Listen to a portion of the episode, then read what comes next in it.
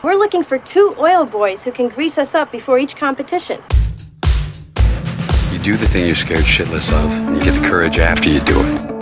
That's the way it works. That's the dumbest way to work. Should be the other way around. You'll have to excuse my friend. The town is back that way. You should make a radical change in your lifestyle. I mean, the core of man's spirit comes from new experiences. That's the way it works. Don't worry, we'll catch our break too. Just gotta keep our eyes open.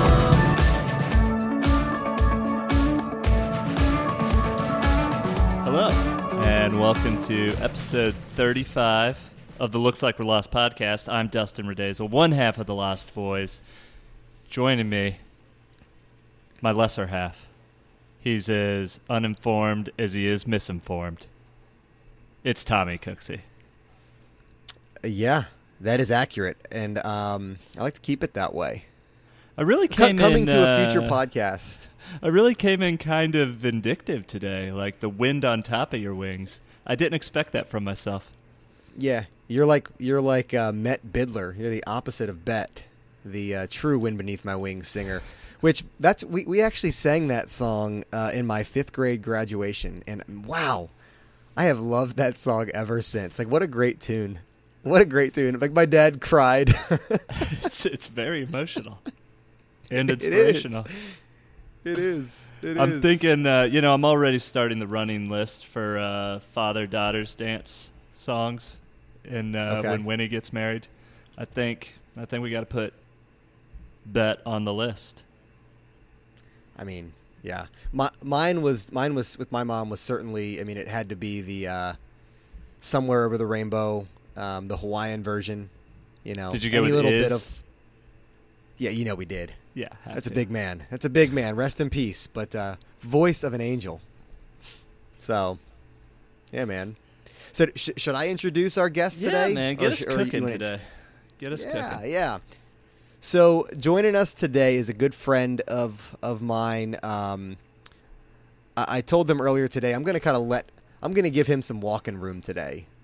We're going to be some curious lost boys. But uh, Garrett Gore, um, we met. Gosh, it's probably been six or seven years at least at this point. Um, as I've met many of my friends in North Carolina in a gym.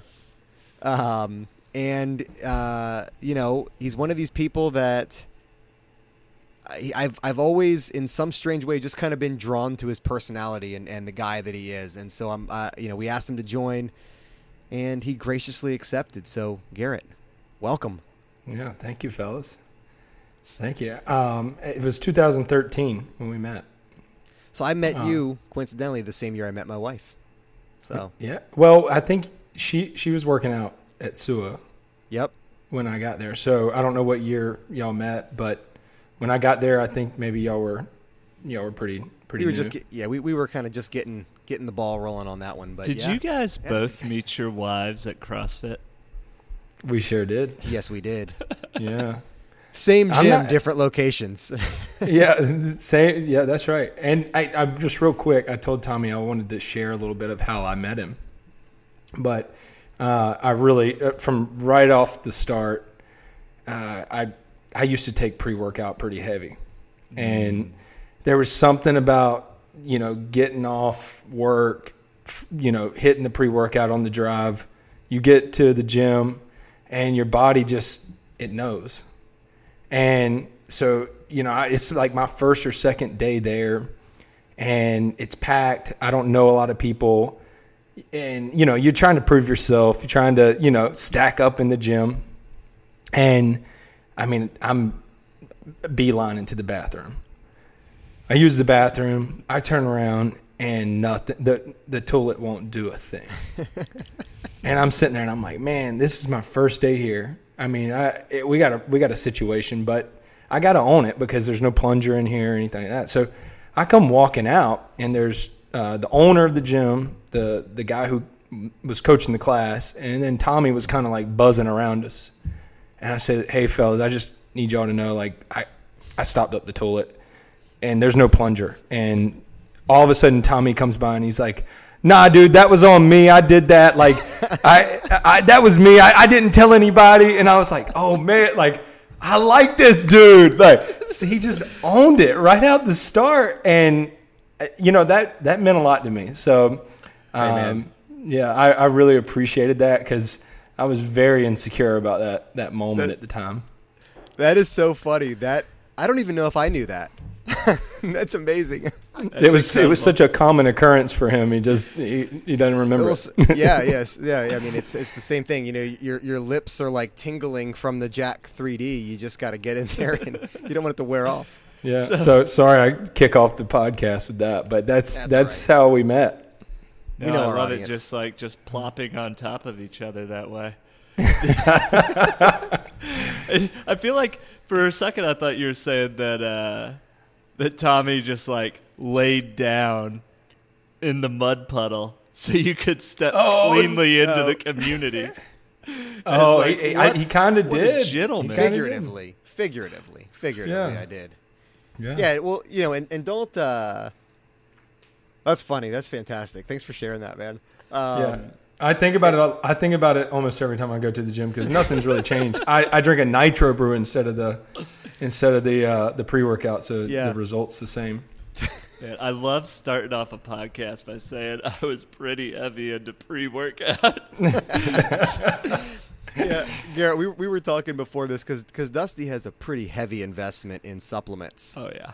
and uh, he was like, "Is Garrett a supplement guy?" I'm like, "Pretty sure Garrett's a supplement guy, or at least used to be a supplement guy. I don't know if it, if it's gone more all natural now that you have a kid and we're just in there just trying to be healthy, but." Yeah, I think it, I think I, what I realized is I can get the same effect out of coffee that I was getting. Um, so yeah, I mean, the I take the creatine, and my wife says I say it funny, but did I say sounds- that right? That sounds Sounds right to me. Yeah. Um, good.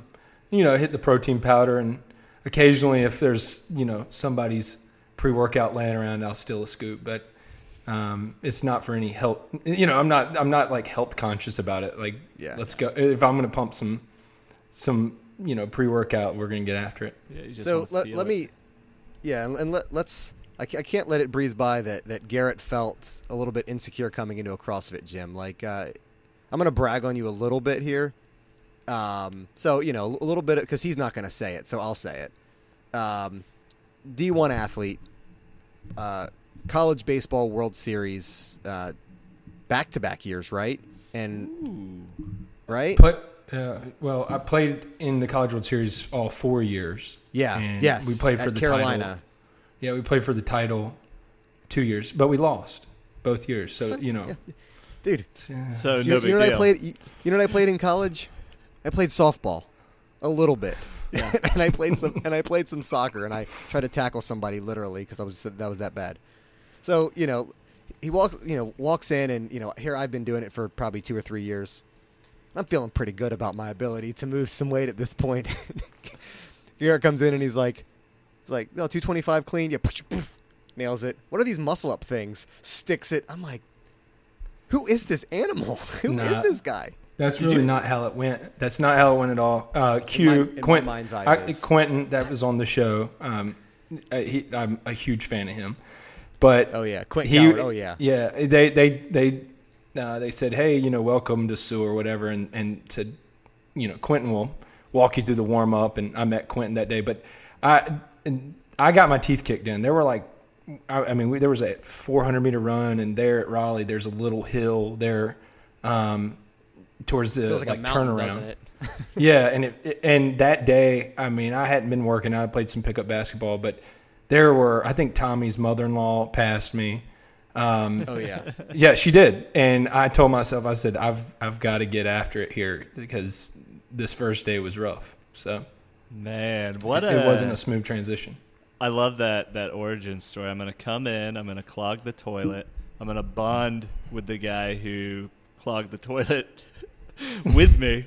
It's already a community, oh. and Oh, yeah. I'm gonna get I'm gonna get lapped by women. Maybe maybe a decade more. I don't want to Yeah. start guessing women's ages, Yeah. and and I'm not gonna leave because I got to prove myself. I've got Yeah. I got to find redemption here. Oh yeah, I mean, I, I was committed at that point whenever we were coming back in, and like I said, Tommy's mother-in-law went right by me, and I said, "Oh, Yeah. I, got, I got a long uh, ways to go." But Kim Kim got after it. Kim used to did. get, I- really get after it. Yeah. She, I think at one point she deadlifted like 300 pounds. Wow. Um, I think she back squatted over, and this is a, you know she was probably in her 40s, so she's back squatting like 250. Very strong and so competitive. She would always because she'd go to class at like noon, and she would text me like immediately afterwards. Got X number of rounds. Got to did it in this time, and I was like, ah, I have to go like it. Me and Annie aren't married yet, so I'm like, I really cannot let my mother-in-law show me up here. Um, but yeah, but so Garrett, I mean, we're, we're a little ways in here, but we take a step back. One of the questions that um, might help us frame everything, because there's definitely some topics that are lighter. There's some topics that are heavier, but there's definitely some things. Like I said, we want to give you some walk-in room here and, and really talk about some things that are important. And you know, our ultimate goal is is growth at the end of the day, and we and we want to understand from people that have seen some substantial growth. But you know, one of the ways or one of the questions we would like to ask as we kind of kick things off is like, what do you do? You know, this was, you're in a conversation with somebody, you meet somebody at a coffee shop, and they say, "Oh, hey, Garrett, what do you do?" Do you have a and- do you have a response, or do you have a thought around that? Yeah, um, you know, I, I think the initial thing um, that people would want is like, what is my occupation? But uh, I really, honestly, like when I think of what do I do, I right now I'm, I'm I've been husband husbanding, if that's even a word, for five years. Uh, I take that as like my first calling, um, and then I'm a fairly new dad. Uh, my father of a 10 month old little boy named Jock. And um, we just actually went to the doctor a couple of days ago. My wife's pregnant with a little girl. So uh, they're going to be really, they're going to be close. Dustin, it sounded like you got some, some, some little ones that are pretty close too. We're in that range, yeah. Oh yeah. So um, you know, I'm learning how to be a dad, uh, and then also, you know, my kind of the the third thing that I do is I'm a sports agent. Um, so I work for a company, and we represent um, baseball players to, and and for some reason, my mom still tells people after almost nine years of of doing this, she says that um, that I'm a scout. I'm not a scout. I repeat, I I do watch baseball a lot, but um, what I do is I go and recruit the players um, at the amateur level, so high school and college. I recruit them and uh, get them on with the company, and then we we advise them through the draft process, and then uh, we represent them through their professional careers all the way through the big leagues. So uh, that's got a lot of uh, different directions it can go. Uh, people are very interested in that when I say it, but um, it's really, I mean, it's, you know, you guys know you're both husbands and you're both fathers. Like, I do that, and and I, I feel like I'm called to that uh, to to serve young men that are in very vulnerable situations in their life. Um, they they go through trials. Life happens, so you're involved with that. But also, they they get large sums of money, and that also poses a, a, a different challenge for them. So you try to, I, you know, I want to have impact on these individuals' lives. But um, right now, my first two callings are being a father and a husband, and um, and that's just that's that's what I'm doing right now. And it doesn't seem like there's a lot of room elsewhere, but um, I'm I'm I'm learning. When uh, I'm curious because I I heard Tommy have some perspective on what I'm about to ask, but you listed husband first, and is that just a function over that's what I've done for the last five years, or is there actually like a hierarchy of responsibility in your family that you think the first calling is to to be a good husband and then dad? Or are those just one and the same to you? Yeah, you're throwing softballs right now. But, um, yeah, I, so um, I'm a Christian and follower of Jesus, and I believe that husband is my first calling. I know this sounds really, really weird to some people, even my parents, who they would they would profess Christ, and I, I do believe that they. But whenever in 2017, so Tommy got to meet, or 2015, Tommy got to meet me a couple years before uh, the Lord saved me. Um, and I say the Lord saved me one because I think that's biblical, but then two, um, I tried to be a good person. I tried to uh, to earn my way back to God, and I never could. I never could stick with it. Uh, I mean, I there's not no one that's disappointed God or me more than me. Uh, absolutely, I, I, lead that charge, and um, so in 2015, and that's a whole whole nother story. Um, we, uh, the Lord saved me. I, I was fortunate enough to meet Alexis uh, later in 2015 at Sua Sponte, and um, we got married in 2017 of March, uh, March of 2017, and uh, at the time I was starting to really get my legs under me. Uh, I was still an infant spiritually, still still feel that way uh, at most of the time, and um, but the more I saw, you know, Ephesians five, uh, you know, Paul is writing to the church of Ephesus, and he's saying um, that we are to love our our wives as Christ loved the church. And um, that's a pretty high calling uh, because he he went to death for his bride, and uh, he, he he bled for it and he died, and so I think that calling is so so high. So that's why I would say that I'm a husband first because I'm called uh, to represent Christ to represent Christ to the rest of the world through my marriage and loving her as Christ loved loved his bride. Mm. It's interesting. I've been uh, I've been fascinated with fatherhood, and since it came into my life, and I've I've I don't want to go too much in on my stuff, but I've been trying to understand a lot of the things that I was raised in from a Christian faith I've been trying to kind of unpack them and think like, how would I make an intellectual case for this? And how do I make an intellectual case for why it is uh, better to be a husband and put the kids second? And I have found myself able to build case upon case for why that is a superior way to run a household and to manage your own life uh, within like a family context. And it always interests me when like I can take months and at this point years like constructing an intellectual argument for something that's already been kind of solved by a belief system that's already in place.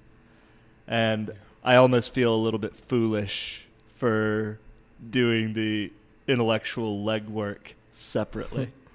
But yeah, that's well. Awesome. I kind of I kind of envy you though because I've listened to quite a few of y'all's podcasts and uh, especially been binging them over the last month and um you you are you're you like the why you like to figure it out right like you feel oh, you're yeah. it seems like you're that you like to you like to dig deep on uh like you know you this is how something is so um, why is it like that an evidence based yeah, guy yeah, yeah, yeah, yeah. I'm not. Um, so that's you know when I listen to y'all uh, speak to a former Marine about um, you know Afghanistan or uh, things like that, like I I really enjoy that because you're doing the legwork um, that I, I don't have to do. I can ride my truck and turn it on and and feel a little more informed of why but it doesn't like I'm not one of those people that gets conjured up by the why. Um, and I wish I, I wish I was a little more like that because it would serve You're, me better in a lot of ways. You strike, and, and we didn't know each other growing up. Like we, we met. I was probably, I mean, I was, I was on the downhill slide. I was heading into my 30s, and you were mid 20s. but like, tr- true or false, you strike me as the kid growing up that was always in full on send it mode. Like they were like, jump off this pier and do a backflip. You're gonna be the first one to do the backflip. Is that true or false? No, it, I think that's false. Oh, I, I yeah. missed it. Yeah, you. Uh, well, the so you, you caught me at a at a unique time of life. Um, I think uh, growing up, I was a little more timid. Um, you know, I, I I remember halfway through, you know, little league being scared to death to being hit by a baseball, but end up playing till I was 22 years old. Right? Yeah, that's Like, incredible. Yeah. So so there was something that shifted. Um, and and you kind of caught me in this like point in time in my life where I was, um, you know, I've always been competitive, so that that drove some point of like I'm willing to get really hurt to to Yeah. win, but uh, but yeah, I, I think there was I, I wasn't always like that. I was I, I was fairly reserved and um, I've always been outgoing, but I, I wasn't that kid that was like, you know, let's let's do this like Yeah, always. Let's It- let's jump our bike over top of this fire. yeah, It's yeah. gonna be okay. Safety Yeah. third. yeah, I, I don't I don't think so. Um, I you know I didn't break a lot of bones or I broke a few, but not not a lot. So that I think that would be evidence of of something like that. But it no, I think there was something that changed in me in my probably my college high, into high school college where I became more aggressive. Yeah. Um, but I, I don't know what. P- part of that is, I mean, a part of that is just growing up, right? Coming into being an adult male. You know what I mean? Like you're just we're evolving. We don't. You know, we're, we're not. What our, our our prefrontal cortex isn't fully developed till what like 25 they're saying now. So Yeah, I was hoping you would The- say 34, 30. Yeah, yeah, you, s- yeah. I, I don't know. I mean, I, I, I as long as I wear my hat backwards, I'm gonna be okay. Um, but, but you know something that I've always wanted to ask you. We've just never really had a ton of time. Like it's always like before the workout, after a workout. It's like, well, you know, I got to get going, which which I plan to to resolve that by us all getting together. But before we get into some heavier stuff, I got to know what I mean. What was it like playing baseball at that level? Like that's I mean that that is the that is the pinnacle like of college baseball. yeah. So what Uh, was that I- like, man? Well, you you sent me in the email you sent me prior to to us getting together. You you said like what? And I hope I'm not jumping ahead, but you No, asked no, what- please, no. There, there's no structure here, man. Yeah, so you, go ahead. You asked you asked me like what makes me tick or something like that. I can't I can't remember.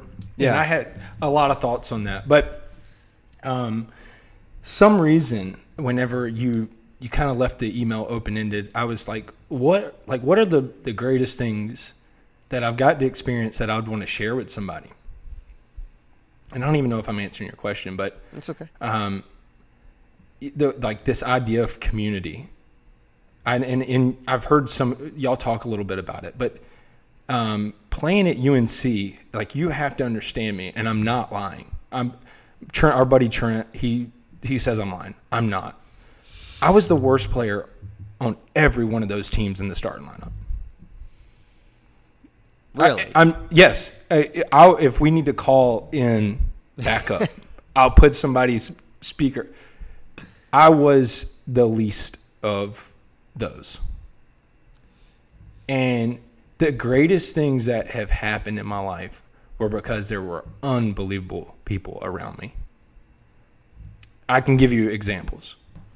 Um, at UNC, I, I think there were in each year that I was there, there was a top 10 pick. wow. It, it is extremely difficult to be a top 10 pick in the MLB draft. There were dozens. I'm going to say, I, I really can't put a number on it because so many of those guys that I played with played in the big leagues, which is not like basketball and football where you get drafted and the next year you're going to see these guys I mean, Tommy, you're. I mean, both y'all seem like y'all are aware of, of baseball. Tommy watches the Orioles, so how aware could he be? Yeah, right. But that that's how good those guys were. yeah. And so when I showed up on campus as a freshman, I'd never like I love lifting weights right now, and I wish I would have loved it that much in high school. But I showed up on campus and I was much smaller, uh, less physical, and here I am with a guy named Andrew Miller who has had a long time in the league. He's six seven lefty, and he's throwing ninety five coming from first base. It, I mean, it's What's that feel Daniel- like when you step into the batter's box after seeing guys throw 85 with maybe an okay curveball in high school, and you step in and you have a grown man throwing you 95, Yeah. like like Daniel, this, like from the Dan- side. There's a, a pitcher What's that like looking at that? Daniel Bard for he's with the Rockies now, the closer for the Rockies. He he Uh-huh. spent a long time in the big leagues.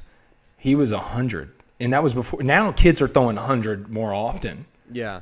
but but it's terrifying. So that fear that I was talking about, it went away for a little while, but it came back, and so what what I was getting to is the guys were so good. I'm stepping on the field and it's like and and this is where I think people get lost and I'm thankful I had a dad and people around me to encourage me. People think that like I went in as a shortstop. Well, so did seven other dudes. Cuz shortstops are normally the best players on the field. And my dad was like, "Go go watch who's the worst on the field and go to that position and try to win that position." it got me. I made every start in the College World Series. I, I started most of my uh, probably halfway through my freshman year, and then started the rest of the way. But it was because I was willing to go play something different. I, I never was going to play in the big leagues, guys, and that like. I, I'm one of those that like I'm never gonna tell somebody not to dream big. I, I you know all those things, but I was never gonna play in the big leagues. I wasn't. I I, I just it, I knew Is it. it just is it that obvious when you're at that level that like, you know, whether it's size, whether it's ability, or some, or maybe it's like the the drive to want to do it? Is there something that you look at and you're like, what that guy has does not exist here? Not in your Yeah. heart, but like it, Yeah. you know, in your physical capabilities. Is there is there something that just like you start to see the cream rise a little bit? Yeah, and and yes, you do. But for some reason, parents have the biggest parent goggles on, and I think we'll all probably experience this where we just don't have a good assessment of our child's ability. We're a little blind to it, and that's Yep. you know, heck, my my son's probably like behind, but I'm cheering when he, you know, stands up and does something right. But Yep. Uh, and, it, and maybe it's that's just our nature, but for ball players, and I talk to a ton of them, and the ones I'm talking to are really, really, really good, like the one percenters. But for some reason, we we even fool ourselves. But for me, I'm thankful that there were people, good people around me, that gave me fair assessments. Um, because instead of me going, you know what, I want my way to the big leagues is playing shortstop. But I, I was going, wait a minute, the second baseman, I think I could beat him out, or the right, I think I could be, and then go run after it. And then when we're playing in front of thirty thousand people in Omaha, guess who's standing out there? Me. But if I would have limited myself to shortstop, I'd have been riding the pond, fellas. It's so funny how you say that because you know I think that's that, that's. I mean, what amazing advice! Because I think a lot of times what happens, especially if your parent is involved, this is you know, and we a lot of us have kids listen to the podcast. You can sit there and do the blame game and start blaming it on little league politics or something, and say, "Well, oh my, you know, you should be at shortstop." eh, You know, that kid. Instead of just saying, "That kid's better than you," either you, you have the chance to get better or find another position that you like and that you can excel at. Yeah, I think there's Like- two principles here that I I love in the story, and I'm I'll share those real quick, and then I wanted to share like a quick contrasting story because I think also baseball is unique in that it's it's one of the most high skill sports, particularly team sports that almost every boy plays, right? So at least when I was growing up, everybody played little league baseball. So you have like this massive talent field that is eventually getting winnowed into this tiny, like hyper skilled group. You're hitting my pitch deck. Keep going. and other sports aren't the same way. So, like, even a sport like football, which is, you know, a skilled sport, there's room for like the raw athleticism and there's room for a lot more niche within the sport. So, I had a friend who played uh, one year of football at University of Kentucky. Um, redshirted, got to the end of the year, like felt like nobody cared about him, and quit playing. He was in the same group. He came in as a wide receiver. Nobody gave him the advice to not be a wide receiver until the coaches said, "Yeah, you're not going to be a wide receiver," and then they told him where to go instead of him like reassessing. Well, the same thing happened to another kid, and they both got. Uh, my buddy got turned into an outside linebacker. The other kid got turned into a tight end, but they both failed on the wide receiver unit. So he quits. That other guy keeps playing, and year by year he goes from. Uh, he got a jersey. He's on the field on Saturday. Now he's on the special teams unit. Now he's rotating regular offensive plays as a junior. Senior year, he's tar- he's starting. He's all SEC. Does ten years in the pros. Jacob Tamme, who's a tight end for the Colts, and he's catching touchdowns from Peyton Manning, right? And we always try to tell that story. And I think in most sports it's just not true. But what what I love about your story is Tommy and I read a book called Range. It's by David Epstein and it's kind of like splitting the the hallmark case is the difference between Roger Federer and Tiger Woods. Right? Roger Federer played a bunch of different sports. He didn't start to specialize till late high school. And Tiger Woods, we all tell the Tiger Woods story like and we fall in love with these certain narrative tracks. But really at any level, you're trying to sample the the full cornucopia of offerings that life has. And when you find something that sticks, you cling to that. But then once you get within that thing, you double click, and now you have to like get more specialized and more niche and stay more fluid. And uh, how do I iterate time and time again until I've taken this as far as I can go? And it sounds like you did that. Like you're already talking about tapping out your talent when you get to North Carolina, right? You're looking around, you're like, wow, these guys are something different than me. But you continue to iterate within the niche so that you could be there for the entire experience. And, you know, I'd, I'd say the coolest experience ever, but you lost. So probably. it would have been better if we won. So, you know, like, you're not wrong. Do you think, Garrett, that it, that it enabled you to, like, more fully immerse yourself and enjoy the four years of playing baseball in college by just making the assessment that like this is this is the end of the road for me most likely. So i'm going to give it all i got and then that i'm just going to run it till the wheels fall off and that's what i got. Yeah. Did it now, allow you to like do that? So uh, the way I, I framed it i might have misled you i didn't have this like epiphany that hey i'm not going to play in the big leagues like right away yeah it took yeah. me a little time um, you know, I was hoping to, maybe grow a little bit, and um, but as I started to get towards my senior year, uh, my junior year, I did get I got a call in the draft. It was fairly late, and my dad was like, "Man, like you know, Coach Fox is willing to up your scholarship, and if you come back." And the money that they were offering me in that round wouldn't even amounted uh, amounted to nearly what the scholarship money would have amounted to. So my dad gave me a very, you know, strong word and just said, "Hey man, like you go and you you sign after your junior year because in baseball you can't go after your freshman year or sophomore year. You have to wait till your junior year. Sophomore year you can go if you're 21 by draft time. So um, you, that's called a draft eligible sophomore. But uh, most of the time you you got to wait till you're a junior so it's very different than other sports. But uh, he told me he's like, man, like, do you really think you'll play in the bigs? And I was like, not the way I played this year. You know, junior year was my worst year. And he's like, well, like, why don't you just go back? Let's get that degree. Because I wasn't a good student, guys. Um, I was a terrible student. Uh, really, what they call a committee case. Um, I had learning disabilities. Uh, man, I was terrified to read in public, absolutely terrified. And um, so it, I end up going to this great university, and I mean, I'm getting my teeth kicked in by the schoolwork, and here I am, like, just uh, uh, about two and a half semesters away from graduating. When my dad's having this conversation, he's like, "Man, like you could graduate from college."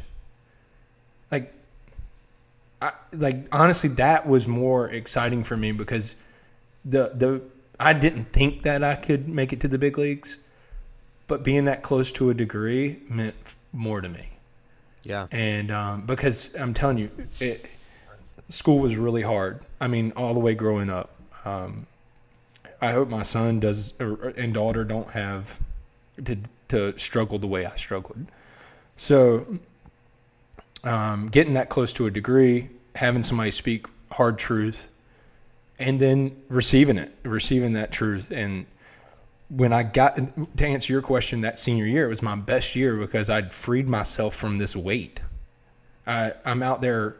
Um, I actually moved to right field, so I, I went second base, second base, freshman sophomore year. They moved me to shortstop. I was not a shortstop. I was a second baseman. They moved me back to second base, and a, a young guy they came in. He ended up being a first rounder with the Twins named Levi Michael. Brought him in early. He goes out to right field because that was the position that was kind of open, and he, he just couldn't run down a fly ball like they felt comfortable. But I'd never played outfield. But they came to me and said, "What do you think?"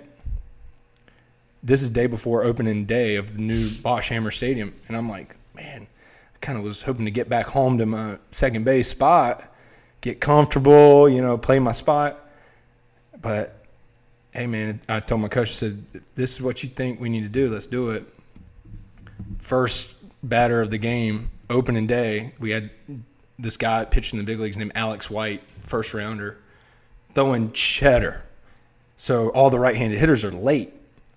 And I, the first batter of the game hits this ball down the right field line, and I'm like, oh, well, I got to go get it. Just stretch out, dive, make a diving catch, and I'm like, I can do this, Yeah. That's awesome. and have my That's best awesome. year. So, you know, it's like I think people they handcuff themselves a little bit. I, I see it a lot. Um, thinking about like Roger Federer or, or Tiger Woods, like you know, you're talking two different sports. I'm, I'd, I'd love to read that book. It sounds very interesting. Good book.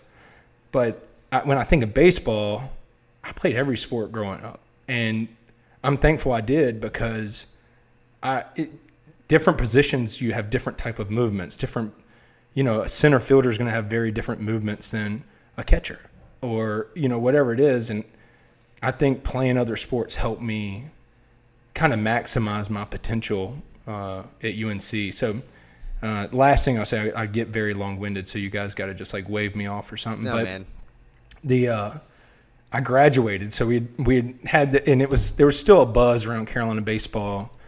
Um, even after you know after those four years, they made a couple more runs, and there was this big time East Carolina fan, and uh, he he was like intrigued by us, but he hated us. And I ran into him at this was my previous life prior to Jesus, but I was in some bar in Greenville, and he walks up to me and like grabs me by the neck. He's big old guy. and grabs me by the neck and was like, Garrett Gore. And I was like, oh gosh, somebody like somebody coming after me. And he's like, uh, you're the most overachiever I've ever met. And at first I was like, like, you, what, you dogging my talent? you know, like, Yeah, like but the more I thought about it, I was like, that was a compliment. Would you rather have a ton of talent and do very little with it, or have very little talent and do a lot?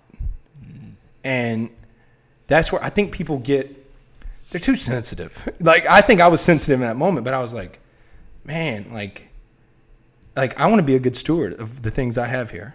And you know what? I got I got my money's worth. You know So- the the you know bringing up the scriptures earlier. The parable of Jesus. Uh, I think it was the parable of Jesus. Uh, so apologies if I'm I'm off on what I'm citing here, but the man with the talents, the the master who gave a different amount of coins to each servant, and then they all had to do something with it. I think about a version of that metaphor on that parable on just a weekly basis. It's like one, I think it's tough to like be honest with your self-assessment. Did I get did I get 5 talents or did I get 1? You know? Yeah. And whatever that is, like how much can I turn this into? Like I might not be able to turn it into what the guy with 5 is able to do. But I think And you know, having having at least one near death experience, I think I feel comfortable with this aspect of my mind. I think when I get to the end of my time, if I've really just maxed out whatever I've got, there's no like absolute finish point that would make me happy. To just know that I I did the best with what I had is like that's it. That's the measure of a life to me. Yeah, Yeah, I, and that's, you know, like I said, I, I took offense to that, but the more I thought through it, the more I realized I'm like, you're talking about, I think I had a two seven GPA or two, I mean, barely could get, I, I couldn't get into UNC, but they had to do this thing where they plead my case on why they should let me in. So now I look back and I'm like, I was the beneficiary of one, some, some people taking chances on me, but also, you know, like I, I just wasn't that good. I, I like I I wasn't that good at baseball. I never I've never won any individual uh, awards, no MVPs, no all conference, no none of that. And but I was able to play in a spot and I could have got hung up on not being in the spotlight or not being the guy or you know, not everybody can be the, the guy. You know, and but I got to kind of ride the coattail and go on a fantastic ride. Um, so I, I, just I think people miss out on some things that are there for them, but because and especially now yeah. this is this is a whole nother conversation. But with the way social media is just probably pressing down on us as millennials and Gen X and all these. It's we make everything about us. I mean, it, it is cool. I was thinking the other day, there's some some guys I'm not going to say what school or whatever, but uh, they weren't even drafted. But they made this like announcement over social media, like I'm coming back, and I'm like, don't bat 215, and then announce that you're coming back. You're not LeBron going to Miami, and like, why do we make everything about us? And then so now these young men or women or whatever, they get onto these campuses, and they have to collectively you kind of see yourself in this pecking order but people don't people don't go win that. Don't people don't go knock down the the people at the top. Everybody's like artificially building this pecking order in their own little brain. And one it makes people soft. And then two whenever you do when you have to buck up and somebody challenges you, you don't know how to respond because you're you built this little foundation in your brain that's not going to stand. And so I see it all the time. I mean, I'm talking talent that if I would have had a smidge of it, I mean, I watch some kids play and I'm like, oh, if I could have had that bat speed, or if I could have, you know, had that glove, the glove or the arm or their size or whatever their strength, whatever it is. And I think like people get hung up on, and it probably is like this in the workplace. It's like this, um, probably all through. But there's something beautiful about like a team aspect, and you kind of you say, all right, like, may you know, not everybody can be Jordan. Somebody's got to be Pippen. Somebody's got to be, you know, whoever else, right? You you and that's Luke that, Longley coming off the bench. Actually, he was a starter, but yeah. but what I'm saying is like that. That I got to school and saw the pecking order, and thankfully somebody else helped me. You know, other people helped me understand. Like, you ain't the dude. You yeah, you might yeah. have been. But, Everyone's you know. quick to get butthurt, right? Everyone's like wants to be offended by, especially with that kind of stuff. Like, there's stuff to be offended by in the world, but like, you know, where where you bat in the lineup if you're playing for a. Uh, you know, top 25 school is not one of those things. Right. And the right. good thing about all that is is you're going to get your chance and if you're hung up on on what you're not getting, when you get that opportunity, you're not going to be ready. Yeah. And thankfully uh, I, I was riding the pine for a little while, and Buster Posey. I don't know if y'all know, know that name, yeah. but he was playing for Florida State, and all, and he was he was a close. He actually closed for them and threw hard.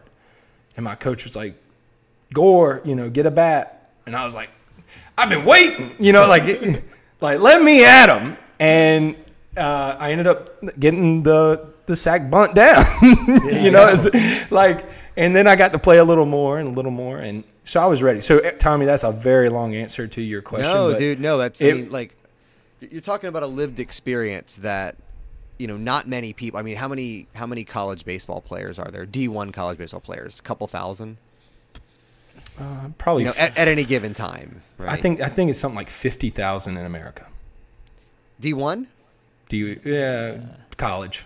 college Fifty thousand college.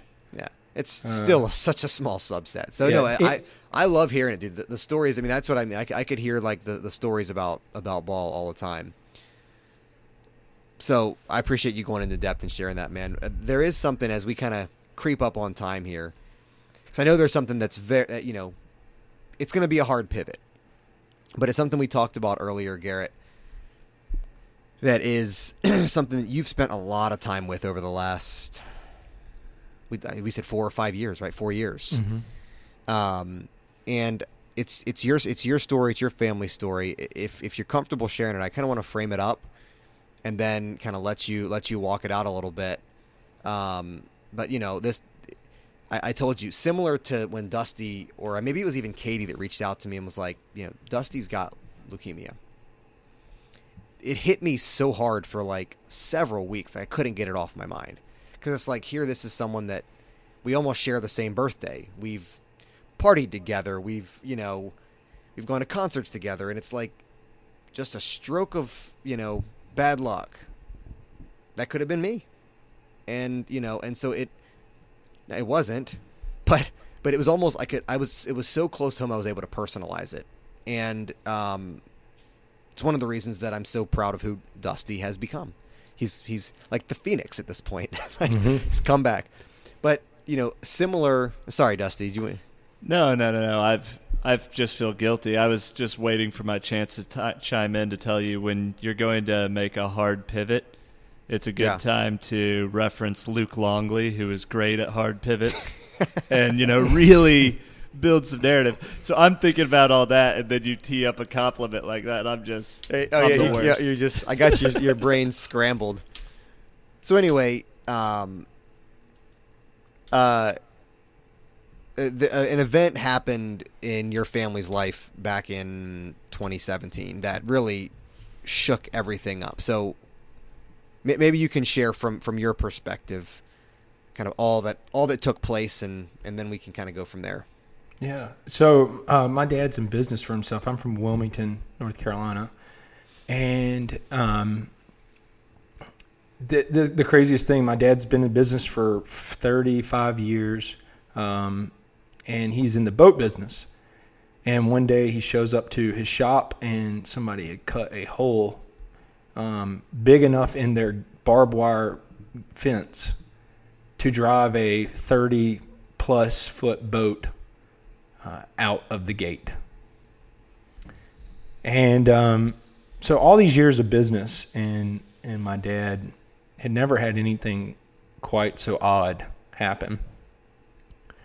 And he's in business with, with my uncle. They're they've been, in business together the whole time, and uh, it, it really it really shook them. Uh, it was a I don't know if they just felt slighted.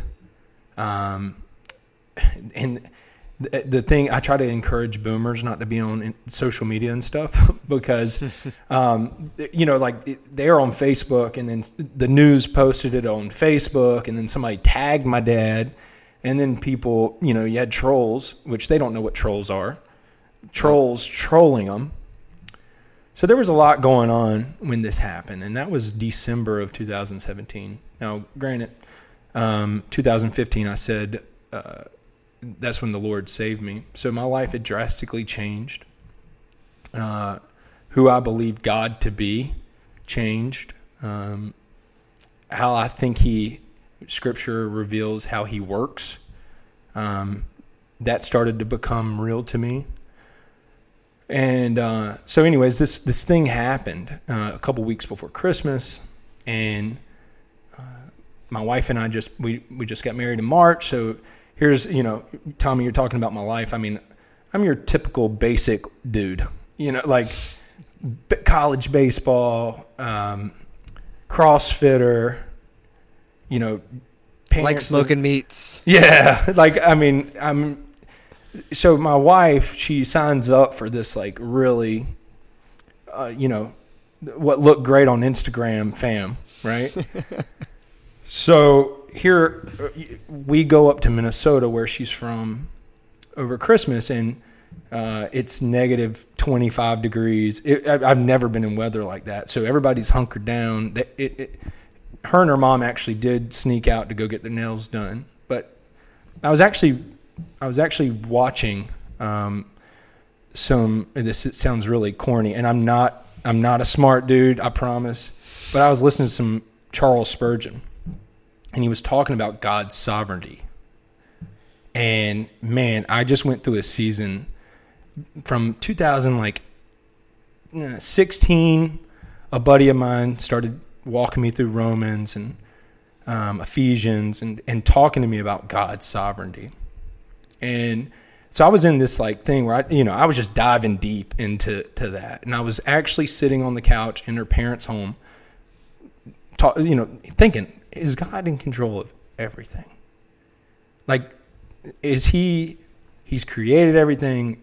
Everything's for him, and you know, I'm challenging myself with this deep thinking when it comes to theology. Not that I can get that deep, but it, it was just the oddest thing. And then all of a sudden, my telephone rings. I had my headphones on, and I looked over, and it was my one of my good friends named Mark. I was like, eh, you know, I'll call him back in a little bit. A couple minutes later, my sister calls, and my sister don't call. So I was like, oh, what is she calling me about? Like, then my cousin Natalie called, and I'm like, what is what's why is everybody calling me on you know this day?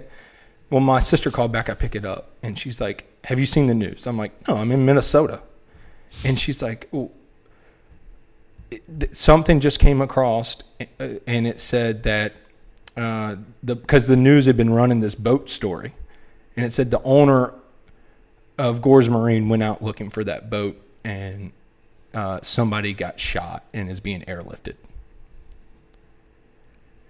So I'm like, you know, I get this news and and I talked to my dad a couple days before and he said they thought they might know where it is and that the police weren't they weren't um, you know, they were they must have been on Christmas vacation or something because they weren't responding to like their tips. And so my dad and my uncle went out looking for this boat. And I told him a couple days before, I'm like, Pops, like, why? You know, here I am, a, a believer, and my dad, who claims to be a believer, is like, he's raging mad. And I'm like, you know, I'm laying out the gospel. I'm like, Pops, like, you stole way worse than a boat in Jesus' house, and he loved you and forget. You know, like, I'm, I mean, I'm laying out, I'm trying everything to get him not to go looking for this boat Yeah. because it just sounded stupid.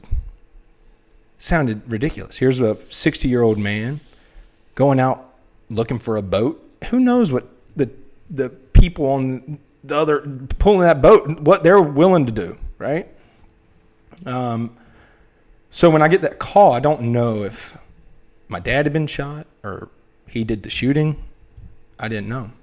Uh, but I ended up speaking to my mom, and she uh, she just wouldn't really give me a whole lot of detail, but she let me know that my dad was in custody and he was the one that did the shooting. And so we, we, we pack up and we fly to back to Wilmington.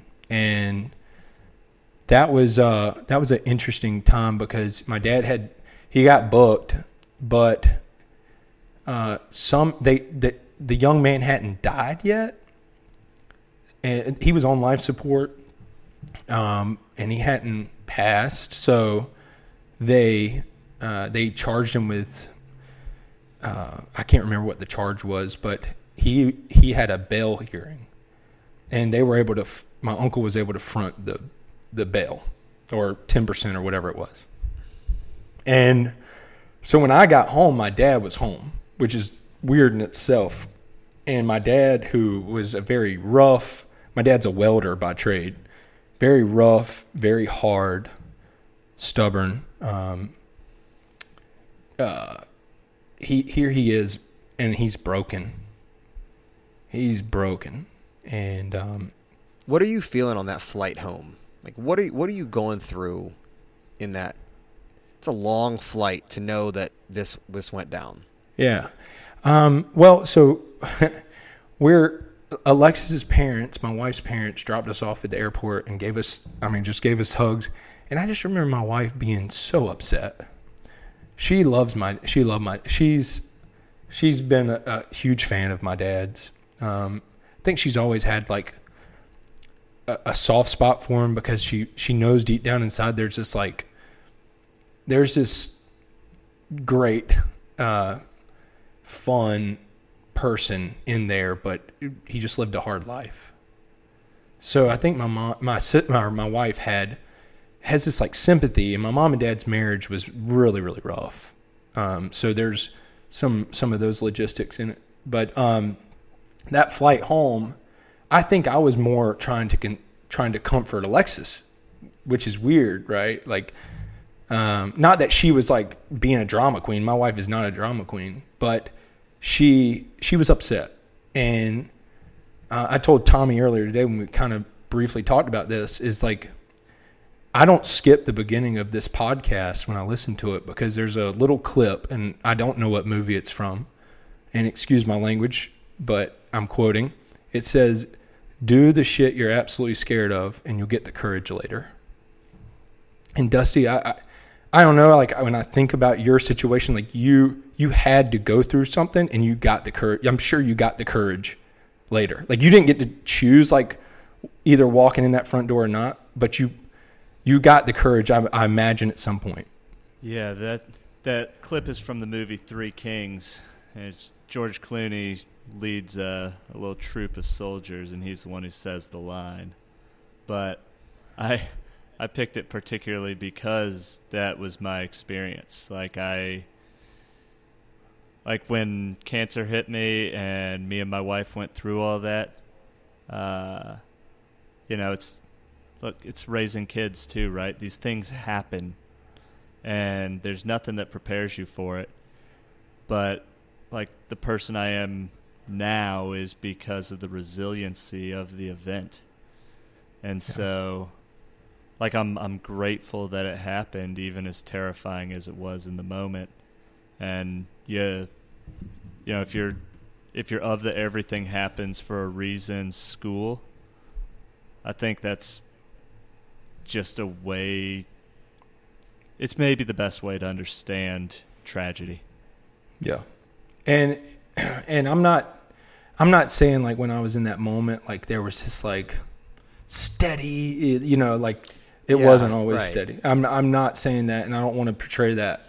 Um there were uh, you, anybody that's gone through any type of the court system there's it's drawn out and it's long and there's uncertainty and there's communication and, and you know it was the state was eventually charged my dad with first degree murder so my dad's sitting on first degree murder charges and uh, that came later but uh, when we what i knew on that plane tommy is i knew that here's a, a, a normal family american family small business owner, all this. But what I knew is that my mom and my dad and a lot of the people in our family, not everybody, they claim Christ and they claim to, to be resting in the finished work of Christ. But I'd never seen it. And here, when the Lord saved me, it was like, it was an all or nothing thing. It, it, it, it I've heard it is like the most miserable people in the world are people that have one foot in the world and one foot in Christianity. And it's like being on a boat and having one foot on the boat and one foot on the dock and the boat's kind of drifting away you got to choose you're going to have to choose which which one you're in and i noticed my family straddling in one and one and so there was this moment on that plane where i said lord give you got to give me the strength to stand firm. And because i knew when i got there that our my the weight of my entire family they were going to lean on me. I I just I it, it, he gave me like a piece about it, and sure enough, when I got there, my sister, who's a little older than me, my brother-in-law, who was all, like he he's he was such a blessing. Um, and and I can talk about his situation, and I could even point where I see God's hand and him even being a part of our family. But all the people, when I got there, just it felt like they were just like, we don't know what to do, we don't know what to say, we don't even know how to live this out, and it just like leaned on me, and I was scared to death getting there, but I was like, Lord, you, you're going to give me the strength. I'm just going to I'm just going to step. I'm just going to take a step as this thing goes, I'm just going to take a step. I'm going to trust you in that step. And when I hear that statement on, or that little quote on the beginning of the podcast, it's just like, He'll give you the strength. You just step. Just take that step. And, and I, I told Tommy, that's when I became a man. That, where I had to, I had to be a man. Now, I, whenever I was at Cisco, I had a, a year hiatus. Long story, but Dusty, I think that's when you're you were diagnosed with leukemia. Hmm. Um, I don't. I, what date? When was the date on that? Very end of 2016. So December of. Yep. Yep. I started at Cisco in October of 16. Hmm. And I remember hearing about your, your story because I used to walk around and talk to everybody on in every cubicle and you weren't there. Um, so whenever you know, I heard about Cheeto dust and um, little things like that along the way. Uh, I, I remember seeing your desk empty. Yeah. Oh, dude. So, like, I mean, I, I, I you know, I, I rem- thanks for sharing all that, dude, because yeah. that's that is a heavy I mean, geez, like what what a what a life event. And you know, like I mentioned to you, you know, just through proximity, we were our lives were kind of in a parallel path at that point. We were both at Cisco. We were both going to the same gym. We worked out at the same time, you know. And so when you mentioned that to me very early on, it was like, was like, oh my, like this is I could I could very easily put myself in your place and think, what the heck? How would I respond to the situation? And I mean, I guess ultimately, you know, it's been four or five years now. I think mostly on the other side of yeah the court cases and everything.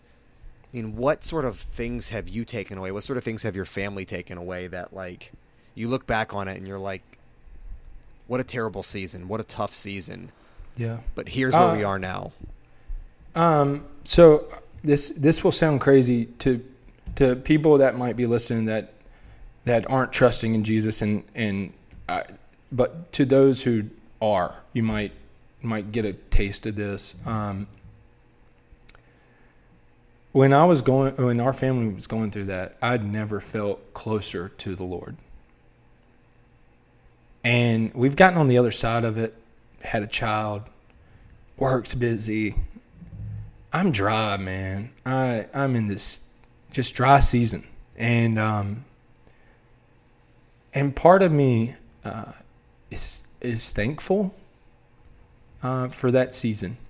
Um, because the communion that I had with the Lord in the mornings, I was desperate, and um, now I can th- sit here and talk about the the way that played out, but it's really not about the result of what happened, but it was more about like it, it, the result of the trial or the result of uh, and and my dad uh, uh, things I wasn't able to talk about it a lot then on what the details were, but he eventually ended up getting charged with involuntary manslaughter, which is totally different than first degree murder and he spent um, the last two December's serving time over those months, which is very uh, compared to, to life, which he was being charged with. We we didn't get to spend Christmas with him in the month of December, which they they pose their own challenges. But so I, I'm I'm not talking about the result because I had during that time I had to get to the point with I was okay with whatever God's will was. And there's something so sweet about his kindness when you get there. When you get to, um, and I was talking about God's sovereignty, it's like that was a warm blanket on a very, very cold night. And to be able to walk through that and to say, God, you are who you are. And I'm not here, like, I'm not the star of this movie. I know this sounds cheesy, but like, I'm just an extra and you're allowing me to play in it. And whatever, whatever you, if, if your will for my dad is t- for him to serve that time, because every, you know, there was a lot of sin and a lot of poor decisions and whatever the outcome was of that, I had submitted to it. And there was freedom in that. And I didn't like, I might not have liked the outcome, but there was this just like this rest that came with chaos around me, but me being so desperate and going, God, I, I was at the end of myself. Like, I'm, cause I'm, a doer. I'm a like, let's go do it, right? Let's let's let me will my way to talk these people, my family, into handling this the right way. No, it it got it finally got to a point. I, I told Tommy there were there were moments where I, you know, early on where I was mad and and out, you know, rage came out in little places, and I went and got uh, help at a place called Bridgehaven here in Raleigh or in Durham, at biblical counseling, and uh, the the the man who was there walked with me through that, and and I, I, I, if there's a recommendation and you're going through something like let me recommend that before you even ask. But um, I, there was just a sweetness man. And now things are good works good babies and and i've neglected him you know i, I neglect him I, I still you know i lean into my reading and i do a little you know but you know, and that sounds bad. Like I don't want bad things to happen for me to just to give God His due. But wasn't that just? I mean, that that's the inclination of the heart. I mean, that's that's human nature, right? We're sinful by nature, and so yeah. you know, growth, growth in in that, just like growth in anything, is a constant work, and just being conscious of it is, you know, that that is the work. Being conscious of it, knowing and then you know putting in the work. I mean, that's just what it is. Dusty, well, did you want to say something? Yeah, I was. Uh, you know, it's funny because Garrett, a lot of the things you're saying, uh, they resonate with me, but maybe from like, you know, like we're looking at the same object, like the same pane of glass from different angles. Yeah. Yeah. I uh, I was home uh, a week or two ago, and my my mom and my aunt are just like two extremely strong women of faith. Like they're all the way in. There's like the doubts that they have aren't really doubts. Like they their faith is basically knowledge. like they know. You know, uh-huh. and I'm not that way. Like I'm I'm a doubter. Like I doubt everything. And I I question and I rethink and you know, I so we got into like a three hour discussion. And at one point, I think my aunt asked me, is like, well, do you believe in Jesus? Just like point blank. And I was like, I don't know how to answer that.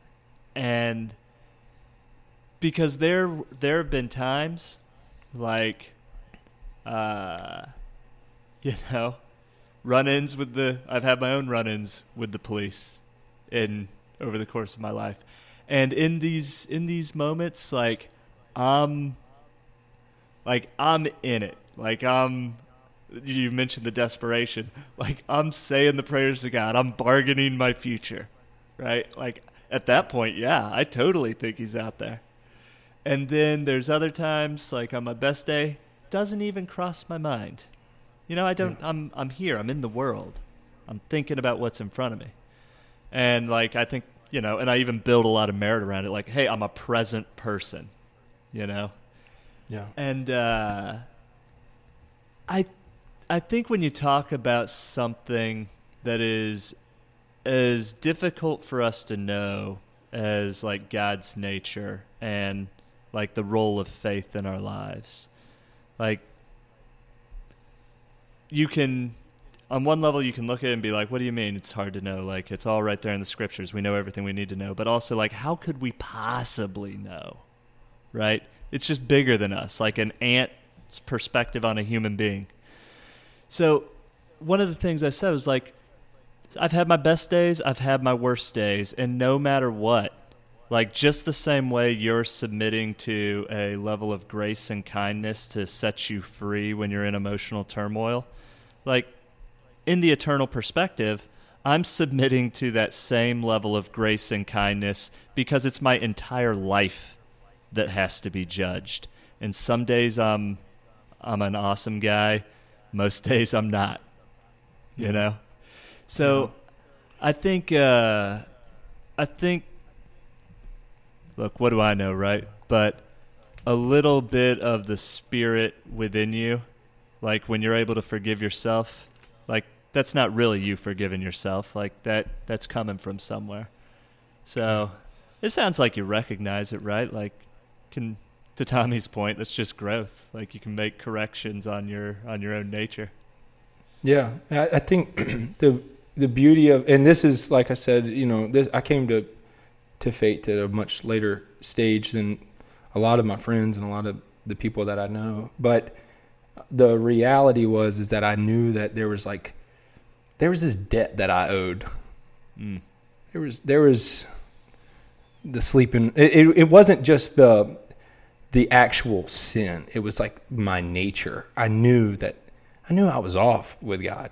I knew like why I was like an old punch bug beetle driving down the road and the alignment was so off that it wanted to run off the road. Right? Like I could I could pull that wheel as hard as I could, but as soon as I lost it, it, it wanted to veer back, and I knew I was like, "That's You're just white knuckling life, huh? yeah." And and the the beautiful the beautiful thing about the gospel is that it's not it's not about what I've done or what I'm gonna do. It's about what He did, and that freed me because it was like, wait, uh, you know, when when my buddy Mike McKee, who Tommy knows, Great. he dude. laid he laid out the gospel to me, and I was like, I was in a deer stand whenever the reality of the gospel hit me. I was deer hunting in North Raleigh, and I I started thinking, you know, why would God let me in His presence? Why? I mean, at the time, I was I had a girlfriend that we were sleeping together, and I I, I was dabbling in drugs and and alcohol abuse and pornography and uh, all these addictions, and I was like, I there was something that just told me like that ain't it. Like I had this God, sh- this hole that was so big in my heart, and I kept trying to jam all these other things to fit it, and it was this rat race. And so there was this like, I, I was one. It was just I couldn't keep that that punch bug on the road, and when I told Mike, I'm like, I deserve to go to hell, straight up. I know it. If I died right now, if I fell out of this tree stand, I deserve to go to hell. I deserve it. And he said, You know what? That is why Jesus came. Because God knew you can't earn your way back to Him. He had to make the way. And He did. That's why Jesus came. And look, I, I would say I have my doubts. I'm doubtful too. But there's no other promise in any other religion. I, I went, I spent time in the Middle East, Islam, Hindu, uh, Hindu, even Catholicism. It's all works based. What I realize is like my works are terrible. That like I can't, I, I can't gain gain that ground back. And the beautiful thing about the gospel is that it, it's what He did. I'm just resting in that. I just receive that it's what He did. Now that drives that drives good works, but it's not it's it's my good works don't obtain that righteousness. It's his righteousness. And I just received that. And it it's it's so basic. Right? Like it's not it's not crazy difficult. It's just that that's where I got right. Well, aren't the most aren't all the most helpful ideas really simple? Like they just yeah, are. Yeah, I mean, like I said, I tried to I tried to like obtain this idea for years, but like something else did it. Yeah, we. I grew up in. A, I grew up in a church that was very much. It was. I don't, I don't know. Looking back on it, it was almost like fire and brimstone, like people talking in tongues and stuff like that. Um, Little Pentecostal action. I can see Tommy. I can see Tommy. Yeah, Tommy would yeah. love it. It was. It was. Uh, it, they, they called it Southern Methodist, which I don't. Mm. I still to this day don't really even. Speaking in tongues was just in youth group. Yeah. Yeah. I mean, it was. Yeah. So, you know, we, you you left, you left the church feeling like guilty, like, like you just felt you left feeling like, oh my gosh, I'm a terrible person. And you know what? The the verses they kept quoting, I'm probably going to like I'm probably going to hell when this is all said and done.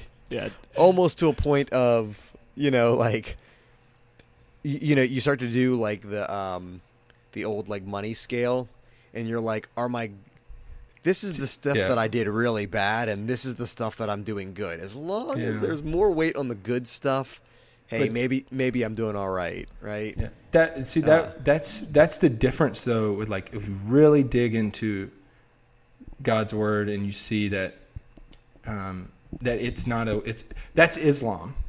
Islam. When I spent my time in the Middle East and and it, you know their their idea is like they have their good deeds and their bad deeds and they're like walking a tightrope and the weight of their good and bad deeds will either tumble them over into eternal fire or their good deeds will get them to a place where they don't even know necessarily where they're going to go but jesus says like i am the way he gives this guarantee and it's like yeah do we doubt that i, I do I, i'll admit it like there's times where i'm like man like do i even believe this Yeah. but I'm like, there's nothing else in the world that I could absolutely trust in. There's no other guarantees that I'm going to. Sp- and and Dusty said it too, man. and this is this is where it's always been helpful for me. And and however someone frames it up, you know. But to it it it, build, it builds in automatic grace, right? So I think one of the things, and I've said it on this podcast, uh, probably every other episode, um, and, and I and I'm definitely stealing and paraphrasing from uh, Jordan Peterson, Twelve Rules for Life, but um, we we always talk about the golden rule, and you know, love God above all else, and love your neighbor as you love yourself. And people always take that to mean treat others the way you want to be treated, and I think that's somewhat of a cop out. I think it's that that that dilutes it because there there's two parts to it. Love your neighbor, like love you guys, love my literal neighbor as you love yourself. So if you treat yourself like shit, then you're not holding up the second half of that bargain. Right? So if you you make a mistake, yeah, you say something to a colleague or whatever and you just beat yourself up for days or weeks, then you're not truly hearing that commandment. Right? Because if Dusty slighted me in some way, if he said, "Hey man, I said it the wrong way, sorry." I'd be like, "Cool. It's all good, man." But why would I not have that same compassion for myself? And so I think that, you know, it's it's you, you know, you said it you've said it probably half a dozen times, Garrett, is like it's freeing. It Yeah. frees you. It Well, frees you think- from having to carry the weight. yeah. The first part of that though is love your love the Lord your God with all your heart, mind, and soul. Right. When you're spending your, if you're really taking in what He did, He gave His Son, right? Like He, so you will love your neighbor if you get locked in on that first thing. You will, you will have you can forgive yourself when you realize that you have been forgiven. Mm-hmm. So, like the number, the the first command, the what he's telling you to do is on that first one. If you cling to that, it will take care of the others. Just like when Dusty asked me about being a husband or a father, which one, you know, where you place that first. If you live out that first calling, my son will watch me love my wife he will treat women differently he will see he will learn from from me how to like God is the creator. So he like I've just got to trust, and that's what I was saying to Dustin earlier. He's like, why why is it why are we like this, right? Like why we need to do this? Where I'm like, look, I'm too dumb to figure out why, so I'm just going to do it. and so that's where like I think people have a hard time with getting past themselves when they realize like there is a God in heaven who is offering more grace than they can sin. Like his grace is like the ocean and your sin is like the grain of sand on Wrightsville Beach. And I, I don't think people I don't think people quite understand that. Like and even myself, like whenever I, I fall into sin or I know that I've dishonored my wife, like I want to shy away from God immediately first. Right? Like what did Adam and Eve do in the garden right after they sinned? They they hid. And so like, that but if if I can turn back and just like he's there and I think I think we get lost in that. Yes, there is God's not going to save everybody. right? Like he's not going to just uh, yeah, okay, forget it. I this whole time I'm just kidding, you know. Everybody come on be in my presence. But if and that's what I'm saying. That's why I say the Lord saved me. It's because the Holy Spirit allowed me. This sounds like voodoo to some people and some witchcraft, but I tried to. I tried to love God. I tried to change. I tried all those things for years, but there was there was a moment where it was like the light bulb went off, and the reality of the gospel and how much He loved me and what He did for me, it became so real and my life changed. It, I mean, the pivot that you were talking about earlier, it was a, it was a pivot. So I know I'm getting long, long winded here, but this is the most, this is what I'm most passionate about. And, um, so yeah. Well, what's, yeah, dude, we appreciate you sharing. No, and we can, we can yet again pivot, but we can Luke Longley on this one. There you go, a ballerino in the post. But I, th- I've just always found it fascinating, and you know, I referenced that conversation with my aunt and my mom. It was like a three and a half hour conversation where we were like deep diving what all of this Christian faith meant to our individual lives, and it. I found myself in this position where I was repeatedly telling them like, "Look, I'm not, I'm not here arguing anything. I'm just like trying to present the most genuine." version of myself and what my personal relationship with this topic is right now.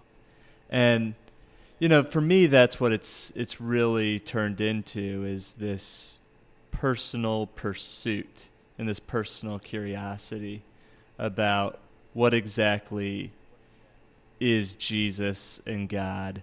And I'm really banking hard that that if he's real, he understands like all the doubts and the confusion and all that stuff. Like I'm really counting on him having a better handle than me because the thing I've never understood when we get into these conversations is why people feel like they need to draw down.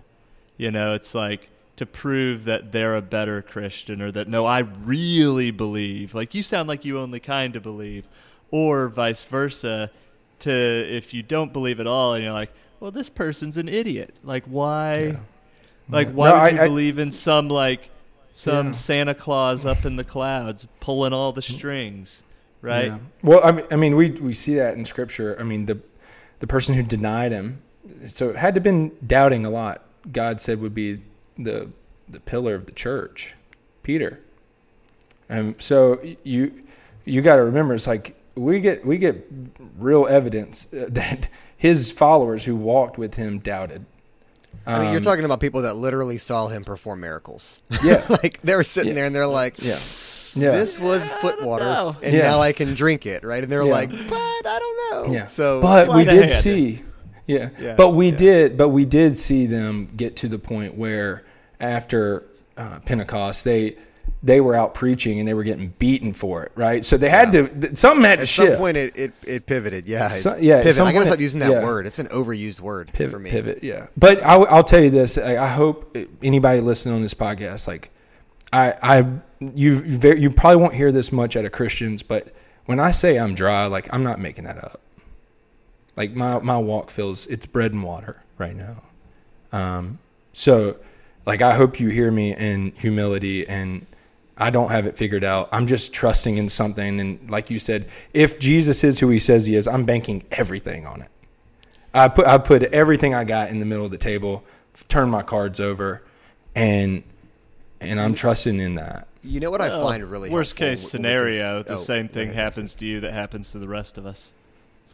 The lights go out, right? But I, I, I you know, if not, I you know you know what helps helps me in you know when considering this is especially now being you know a dad of two kids is they are similar. They're both boys. They are also wildly different. And how I show them love is wildly different in a lot of ways. Um in order to get through to them in order to communicate with them. And you know to frame you know god in heaven as a father his pursuit of dusty and the way that dusty's intellectual mind works and the way his individual life has been is different than the pursuit of me or you garrett because we're just different people. And if it was just one size fits all it would be like okay well this 10% of people believe in this God, and then everybody else just is kind of like, well, that's not my cup of tea. So I always kind of, eh, eh, sort of how I, if you're driving towards it, you're trying to figure it out, whether it's, you know, Garrett, you said, I just accept it and I go with it because it clicked. Or Dusty, it's like, I'm, I'm trying to, I, I get it and I'm trying to understand it.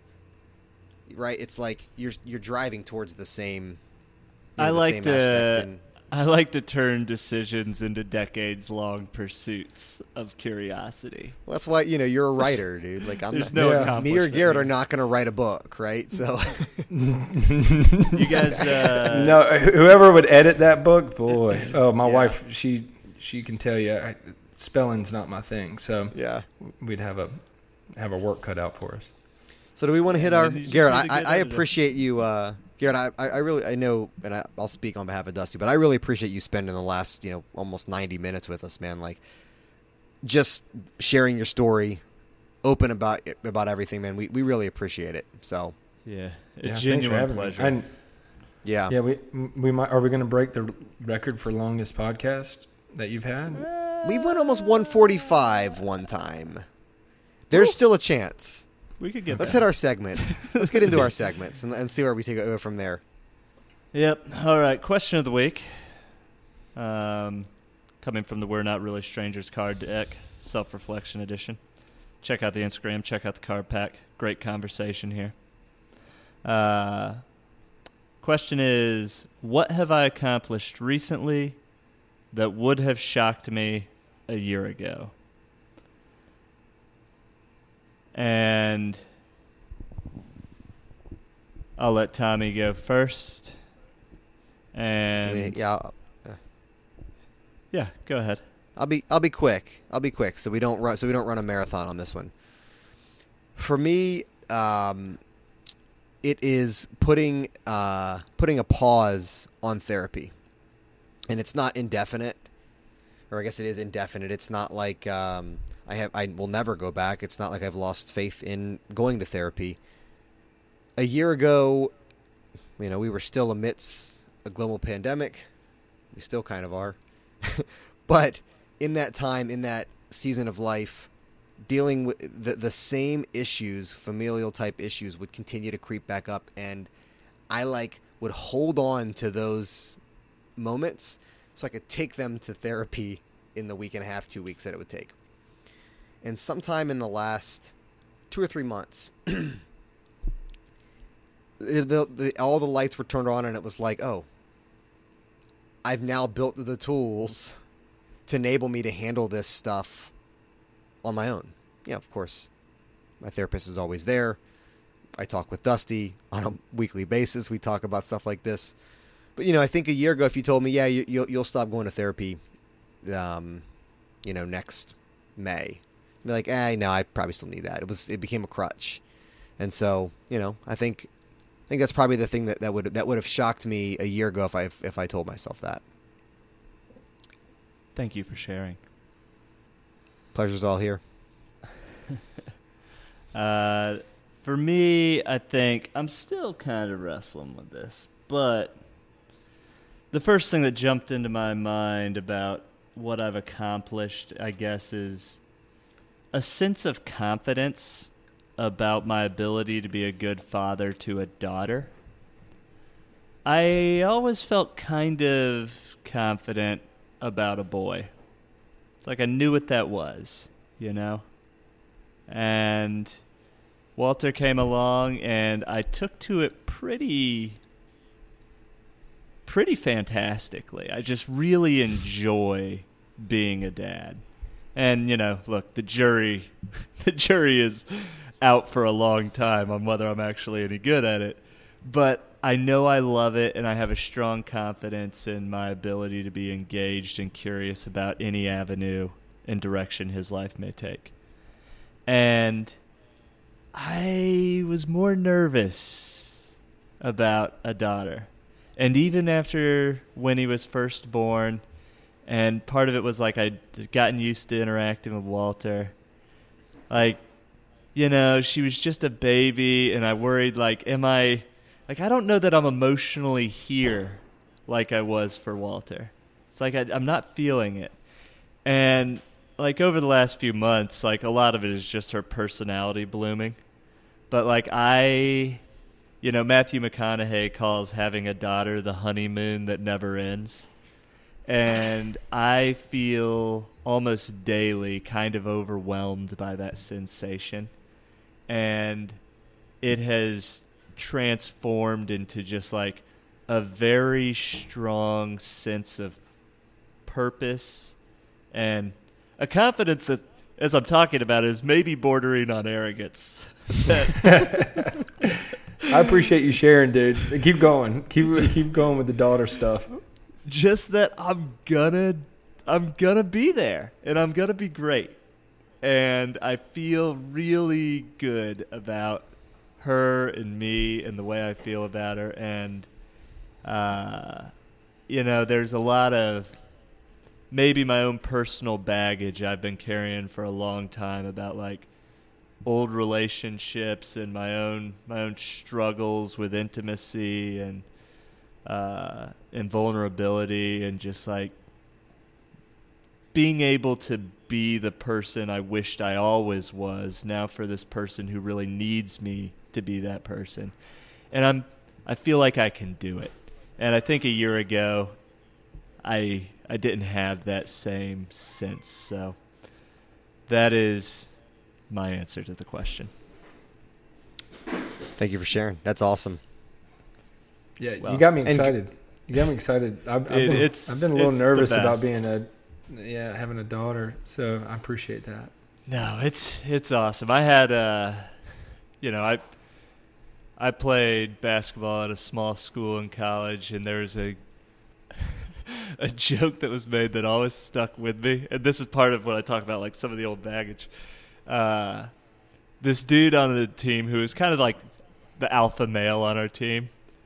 He always had like this one other guy who was like a pretty boy that all the girls liked that he was always kind of getting into like little sparring matches with. And at one point, we were playing sand volleyball, of all things. The pretty boy tried to talk trash to him, and his comeback was, Doesn't this guy seem like the kind of guy who will grow up to only have daughters? no, and it was at the time one of the funniest insults I've ever heard, and it's not insulting at all. But in like a hyper male sphere, you knew exactly what it meant, yeah, and I was like, the fact that I found that funny, and as funny as I did, and that is like tracked with me my whole life, makes me nervous about being Yeah. a girl's dad. And so like that's some of the stuff I've like had to process in the in the time and I just I it her existence has definitely made me a better person and she hasn't done anything but just like be a baby and like be close and like give little baby hugs and it's been the best. Yeah. I like it. Yeah, I like it too. Garrett, you're, you're you're free to tackle this one, or you can you can pass. It's like completely No. up to you, man. Yeah, I already I already revealed to you guys. I'm I'm pretty uh pretty open about uh, my shortcomings, and reading is one of those. And uh, a, a fella that is a really dear friend has discipled me over the last couple years. He called me. He said, "Hey, man, we're gonna there's gonna be me and one other guy. We want to invite you, and uh, what we'll do is we'll read a book a month." Um, we have a reading list. He was like, "I'll buy you all the books if it's about money." Um, but and and when he said it, I was like, "Oh, like I don't know if I've actually read a book from cover to cover at this point." And this was a year ago, year and a half ago, and it was just like it just boiled up, and I'm like, "Oh no, did I overcommit?" You know, like I can do that sometimes, and um, so I I just said, "You know what, I'm gonna do it." and um, it was it was fantastic. Uh, some just unbelievable books. Uh, I've got them, and, and friends. We start talking about stuff, and then they start asking me questions. I'm like, hey, "Dude, just read this book," and then uh, like they're like, "Man, you highlighted the whole thing." Um, so I actually I read 12 books, and um, in one year, going from zero fully read books to 12 in one year. That's awesome, That's man. Yeah. That was really awesome. And thank you for sharing. Yeah, thank Yeah. you. All right, recommendations. I'll go ahead and go first. I'm ready. Yeah. I'm going to recommend a book. It is something Tommy will definitely not read, but he can catch the Netflix series. Uh, Three Body Problem. It is hard sci-fi, uh, written by a Chinese author. Has won like every sci-fi award uh, the world has to offer, and it is. Uh, I finished the first book. It's a very unique and just triggered a ton of new thoughts, but a very unique interpretation of the first interaction with extraterrestrial life. Um, it's a it's a trilogy, and then there's a couple other like books that get built around it. But the Netflix series is going to be done by the same guys who did Game of Thrones, Benioff and Weiss. So that's supposed to come out, I believe, towards the end of 2022. So if anybody wants to get ahead of it now, and like all those annoying Game of Thrones people you knew who are like the books were better, you could Yeah. be those guys. I couldn't keep up with how many different things were going on in Game of Thrones when I was watching it. I don't know about Yeah. reading it. Yeah, yeah, yeah. It's it's but it it seriously is a great book. So anybody out there who's into sci-fi, like uh, give it a shot. I thoroughly enjoyed it. I I had it sitting on my shelf for about a year from my brother-in-law. Finally cracked it over this recent vacation. Rolled through it and immediately ordered the sequel on Amazon, which uh, I'll probably start tonight with my little nightlight. My my wife is of course already asleep, so Do you have a little nightlight reader? Oh yeah, it's like this tiny little like you're supposed to clip it into the book, but I'm too I'm too cheap for hardbacks, so I have only the paperbacks, and so it doesn't really work right. So I'm like holding it like a little candle up to the letters. I got to figure something else out. The three body problem. Uh, you know, I've been slow on reading. Maybe I- maybe I'll give it a shot. Yeah, I'll give it a shot. But also, I, I Where almost you at on Shoe Dog, like, dude? about a third, uh, Ah. fifth of the way in, a third of the way in. How is that book? Because I've got it, but I, It's I- good. It's really he's a he is a much more eloquent writer than I thought he was going to be. Like it just it read the narrative. Part of me is like, how true is this stuff? Like, how does this guy remember stuff from 1967 on Mount Fuji? Doesn't matter. There's some there's some puffery in there. Yeah. But but it's it's inspiring and it's really cool to hear the story of you know how it came to be because I mean it's one of the biggest companies in the world. So it's it's a good read. It's a smooth read. Yeah, for I'm- those who don't know, Shoe Dog is the Oh, yeah. story of Phil Knight, the founder of Nike, and I've read it twice. I absolutely love it. Yeah, Garrett, we're we're both the same with one. I'm not a great reader. I'm a very slow reader. Um, I think last year I might have done six books, and I was like, really, I was like, I, I'm proud of that. Yeah. I'm proud of that. Yeah, and 'Cause I I- need to I need to fess up real quick. There were some audiobooks in there, all right? Hey, hey, dude, That- hey, hey, that's count. all right. Yeah. those Absolutely. 100% count. It, All right, it good. absolutely counts. Um, Garrett, any recommendations? I think you mentioned a uh, the uh, biblical therapy, biblical consulting, Yeah, yeah. but I mean, but you but you, you can drop two on there.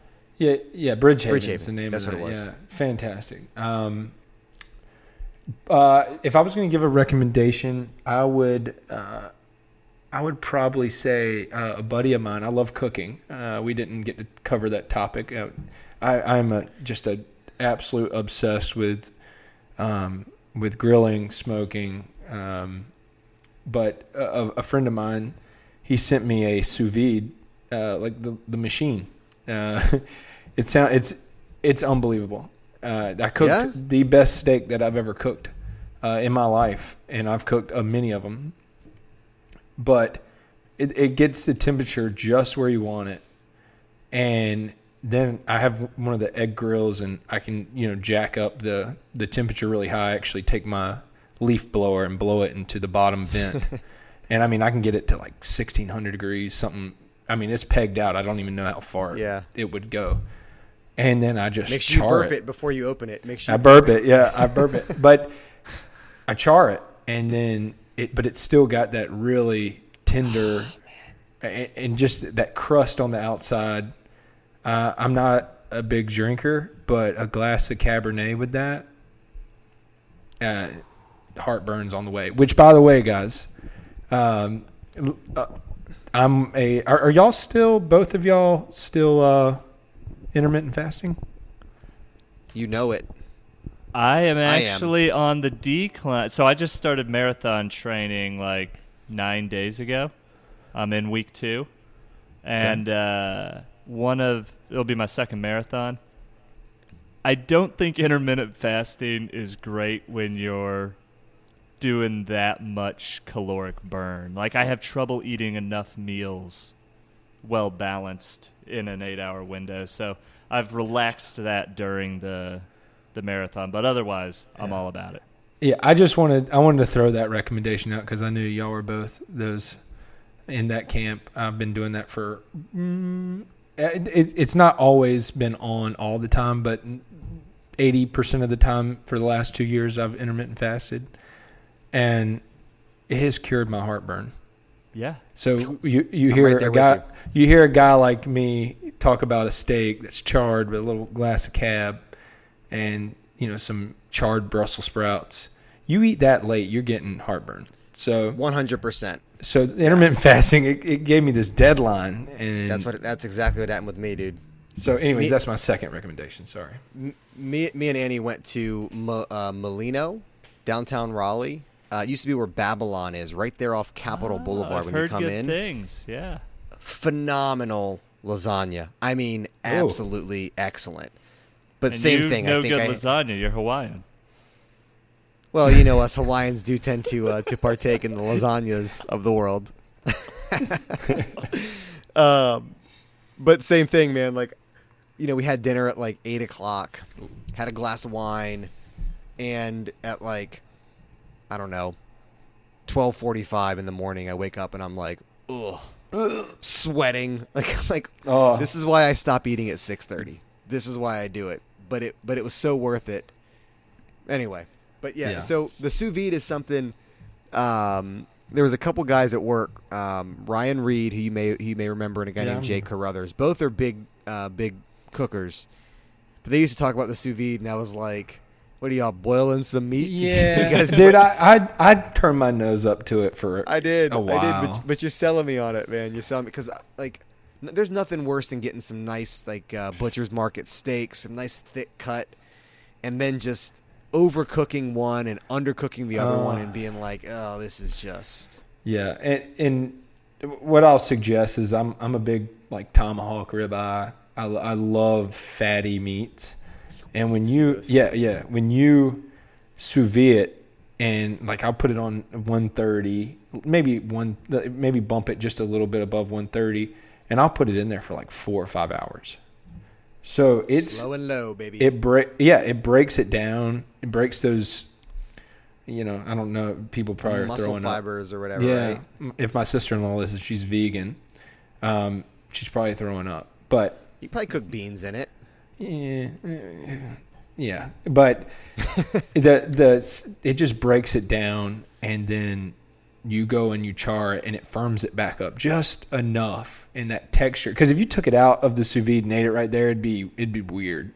Yeah. Um, but you can you can firm that thing up over a flame, and man, You're killing me right now, dude. I'm like I'm like uh, three and a half hour, or two and a half hours, three and a half hours into my fast. So you're like, Yeah, I'm you normally have to like go to bed by nine thirty so you don't run into temptation.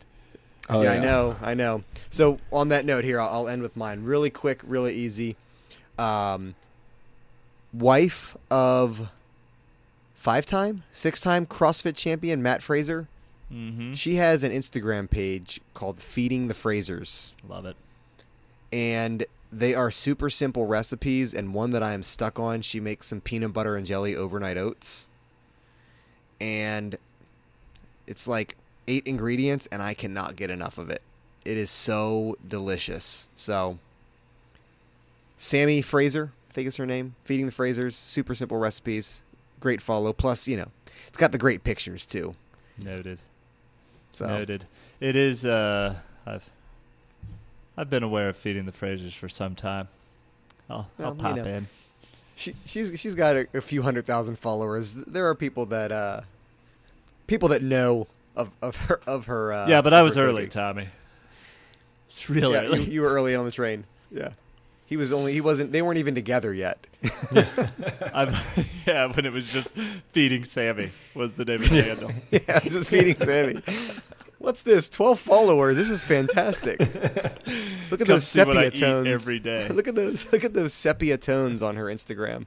I'll tell you what, that's a girl who uh, maximized her social circle, for sure. Yeah, she did. Good She's for like, her. I'm, Yep. I like cooking. I met this guy. I like him. Feeding the Frasers. Let's let's Yep. coincide. The uh, I've also heard on the sous vide that, uh, and this is where I became a believer. My brother played either rugby or football. I forget the original connection. He played both rugby and football at the Air Force Academy. Played with this guy uh, who ended up marrying his wife's sister. So they've been friends, and then like they got lucky, and now like they get to hang out together because yeah. they're married to sisters. So uh, he's this big dude from Texas, and he sous vides his steaks, and then he takes like a little blowtorch, Torch. and that's how he gets the crisp on the outside. Yes. And I was like, well, that's just that also sounds cool. I would love to do that. yeah. Just Yeah. take a flamethrower to your meat. And, and the, instead of looking up stuff online, just go on YouTube and type in sous vide everything. And there's a cooking channel. I'm giving this dude a shout out, but he is. Uh, it's it's amazing what he does. So uh, that's pretty. I just steal everything on off YouTube. Sous vide Cooking. everything. Yeah. Garrett, a pleasure. Yeah, Yeah, man. really. And Yeah, we and uh, true to our promise, we will ask you to come back on, and we will focus our discussion on cooking. Is that were y'all just sending text saying are we good to? No, dude, no, absolutely not, man. Uh, and you know, um, Hey, the Tommy, first you, fifteen you're- people, the first, my my recording. What? What? yeah, I'd be like this. Yeah, it was just, it was kind of like the "you up" text message. I was just like, "Want to join a podcast?" yeah. yeah. Hey, Dusty. By the way, I l- love the the garage gym you got there. I'm, Thank you. I'm envious. Oh, you had a pull up bar during COVID. Ah, so here's the thing. I only finished it like three, four months ago.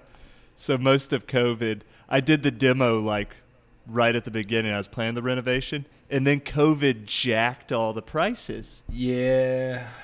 So we delayed the finish by like six months. So I kind of shot myself in the foot, but having it now has been awesome. I just uh, just picked up a rower about a month ago. I pretty Yeah, I much see- got the I full setup here. I see the Concept Two back there. We're, Nice, dude. All right. we're in a That's good legit. place. But Yeah. you know, speaking of Garrett, if you feel like rowing for 24 hours, uh, October 16th. Is it at your house? Yeah, we're gonna do it here. I mean, y- y- what do you just like? People come in and just row, and you do your portion, or are people you trying to stay? uh, How does that work? I do a fundraiser. It's called Row 24. Sorry, Tommy, I'm squeezing in a plug right at the end. even That's though it's fine, late. man. Tommy's it's our part of it. podcast. Do whatever we want. Uh, it's a little a little six man team. We keep a rower going for 24 hours. We rotate it. We did it like two years ago at at Sua Raleigh. Yep. Um, I took a seeing year off with COVID, and so this year because you know people are still kind of nervous about COVID, and it's an easier lift. We're just gonna do a small team here. You know, food, community, raising some money to Let me uh, let fight me say too that that choosing to do it in the fall much on a wiser. Saturday feels fantastic. Oh, College yeah, I'll- I'll football get a TV all day up. long. Yeah. Yeah, I mean, I'm so in. We did it So in wait, the summer. There was The way you're your way you're pitching this, are y'all still in need of somebody? You said a six person team, so you have a cap. Are do we you want to get a second rower? We currently have a five person team because friend of the pod, Matt Pittman, suffered a actually fairly serious injury. He had wrist surgery shoot. today. Oh, uh, wow. We'll see how he recovers, but he's out. We've got an open So- slot. So what's the date? October 16th. October 16th. All right. I'll check the schedule. I'd love to do it. I mean, I don't get to see Tommy anymore, and I miss the dad jokes. There we Yeah, go. So It's it's really Dusty, just an excuse Dusty, to what have. are your thoughts to getting a second rower? well, here's I know here's the someone thing. with a rower. We can definitely bring in a second rower. Uh, there's there's no reason not to. We either fill out a team and we have a second rower going, or we just like have a second rower sitting there for the day. Uh, so I'm all for bringing in the second rower. Um, We can take this offline if you want. and sorry Just guys, I I think uh, just like that, the WebEx drops. No, you're still there we go. We're back. So I was just gonna say I'm all for the second rower. Would need enough people for the second team. Um, but the the other thing around that is I was planning, yeah, I was planning on giving. So once we have the team assembled and just give everybody their own fundraising page, minimum thousand dollars raised. The guy on the team who raises the most money for the Leukemia and Lymphoma Society, I will purchase them their own brand new Concept Two rower. stop. I might be in on that. right? I need a rower. I need a rower at the house. Here's the thing: I would give a thousand dollars to charity to this particular charity every year because of my own personal life's history. So to give it to a buddy who comes in for this 24-hour row and went to his community and raised awareness and like, hey guys, this event is happening. What can you give? What can you do? It's a no-brainer. It's just like me giving him a gift for raising the money and awareness I would have just cut a check for. So, you know, we'll we'll talk about it. So Garrett, check the schedule, man. We would love to have you on the team. October 16th. Yep. Cool. All right. I'm All right, interested. guys. We also might have set the record. I'll check. I'll check the uh, annals and let you know if this is the longest looks like for lost ever. It's got to be up there, yeah. Hey man. Sorry. That's my that's on me, guys. dude. I I that is a high five, not uh not a dig. That's right. Exactly. Well, dude, we really appreciate it, man. Go get some Yeah. sleep. No one knows what time the baby's gonna wake up. Yeah. All right, guys. Thank y'all. All right, y'all. Fellas, See you guys. talk to you later.